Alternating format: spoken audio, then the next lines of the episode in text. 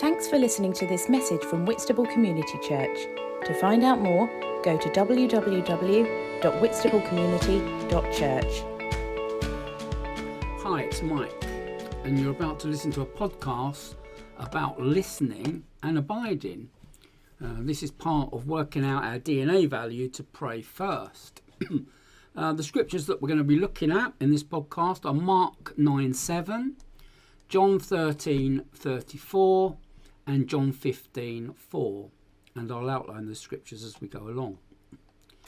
Um, so, what do our scriptures tell us about listening and abiding? Well, in Mark 9 7, if you read the whole verses, you will find this is part of the story of Jesus' transfiguration. God the Father reveals Jesus' divinity and sonship and then commands us to, quite emphatically, listen to him.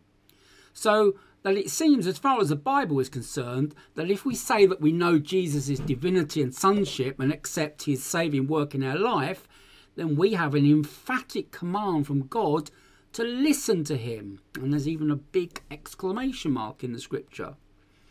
In John 13 34, we see Jesus speaking clearly to us. So if we are listening to him, then we will hear this. The scripture says, A new command I give you love one another. So we know that Jesus has many things to say to us and almost gives us new commands. So the question really is are we hearing? John 15:4 also introduces the concept of abiding. Abide in me and I in you, as the branch cannot bear fruit by itself unless it abides in the vine, neither can you unless you abide in me. So God the Father commands us to listen to Jesus. Jesus gives a central command to love God and to love others. But because Christianity is not a legalistic, rules based faith, Jesus also acknowledges that we need to work out our response to what we hear in a deep communion with Him through the Holy Spirit. And that's what he means by abiding. So we need to obey by listening and responding in union, in relationship, and in step with the Holy Spirit, who has come to be our advocate and teach us many things about the consequence of our salvation. In John 15 26, it says, But the Helper, the Holy Spirit, whom the Father will send in my name, he will teach you all things and bring to your remembrance all that I said to you. So, again, the Holy Spirit is essential in the process of listening and bearing uh, fruit and abiding fruit. So, what does it mean to listen to Jesus? Jesus speaks to us in a manner of ways, but I want to look at two primary channels of communication. Predominantly, Jesus speaks through the Word of God. This is God breathed and sharper than a, a two edged sword. It is active and alive and good for disciplining and pruning us. Jesus is the Word. So, throughout the Old and New Testament, He is always talking to us spiritual truths. The second way that He speaks to us is through the gifts of the Holy Spirit directly to us or through the church or through others. However, he speaks, we need to tune in to the Word of God as our primary source of input. The Word will read us if we let it. If we go to it regularly and prayerfully, it is always speaking to us, but we sometimes um, have, have our spiritual hearing aids turned off. We need to have ears to hear what the Holy Spirit is saying to us directly to the church and through others. I'm always amazed how much the Holy Spirit talks to the church during a Sunday morning when we gather through the worship, the prayers, and witness of people's contributions, and through the preach. But I have to have my spiritual hearing aids turned up and focused on where the words are coming from. I have to expect God will talk to me and my brothers and sisters. So, what does it mean to abide? Paul asks the questions Do you not know you are a living temple? Abiding is a simple state where you have put off the flesh, where the temple doors are closed, allowed the Holy Spirit to renew your mind, and then you have put on the new self, which has temple doors open. There are clear marks of abiding. You experience the fruits of the Spirit growing in your life.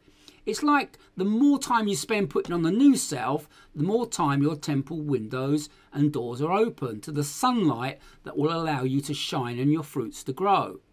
Living in the old self all the time with no dialogue with the Word of God or openness to the Spirit is like living in darkness. You simply won't shine nor grow. So, what is an abiding response?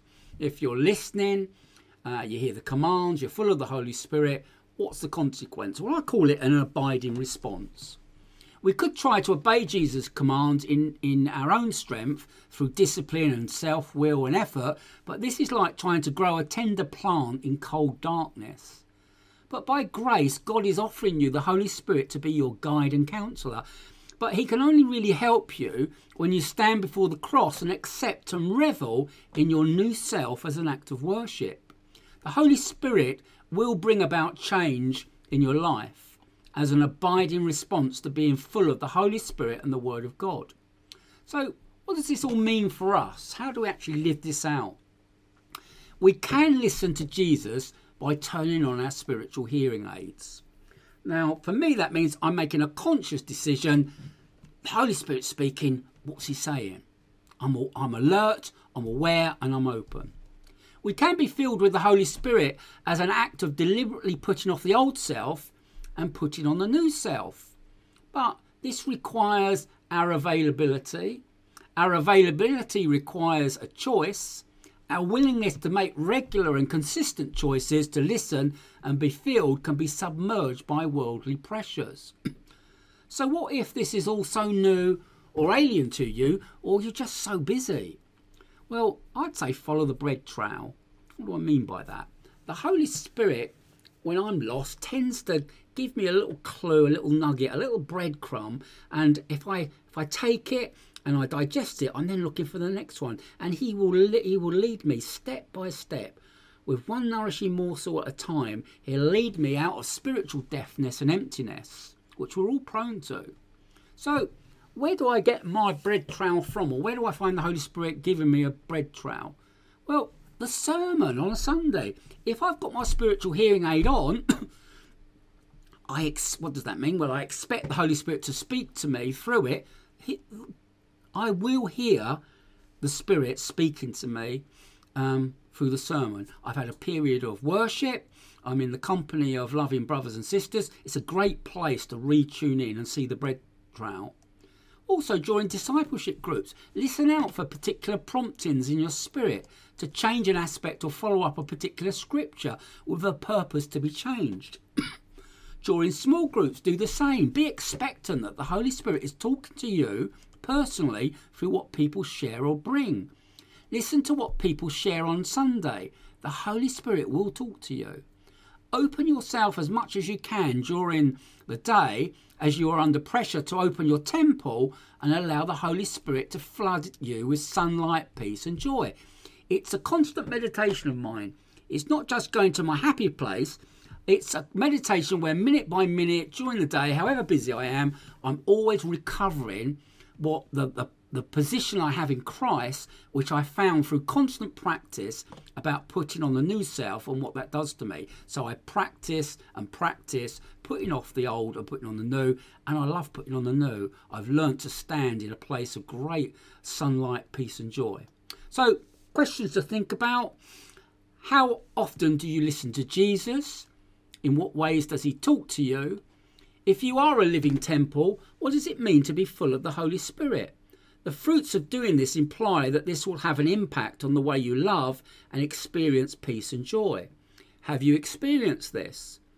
Listening and abiding are so vital that the enemy of our soul does everything he can do to drown out the sound of Jesus' voice and close your temple down. What can we do to fight this?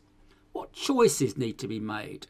Are you prepared to look for breadcrumbs leading you out of deafness and emptiness to a place where you are listening full of the Holy Spirit and bearing fruit in abiding responses? Thank you and may God bless you.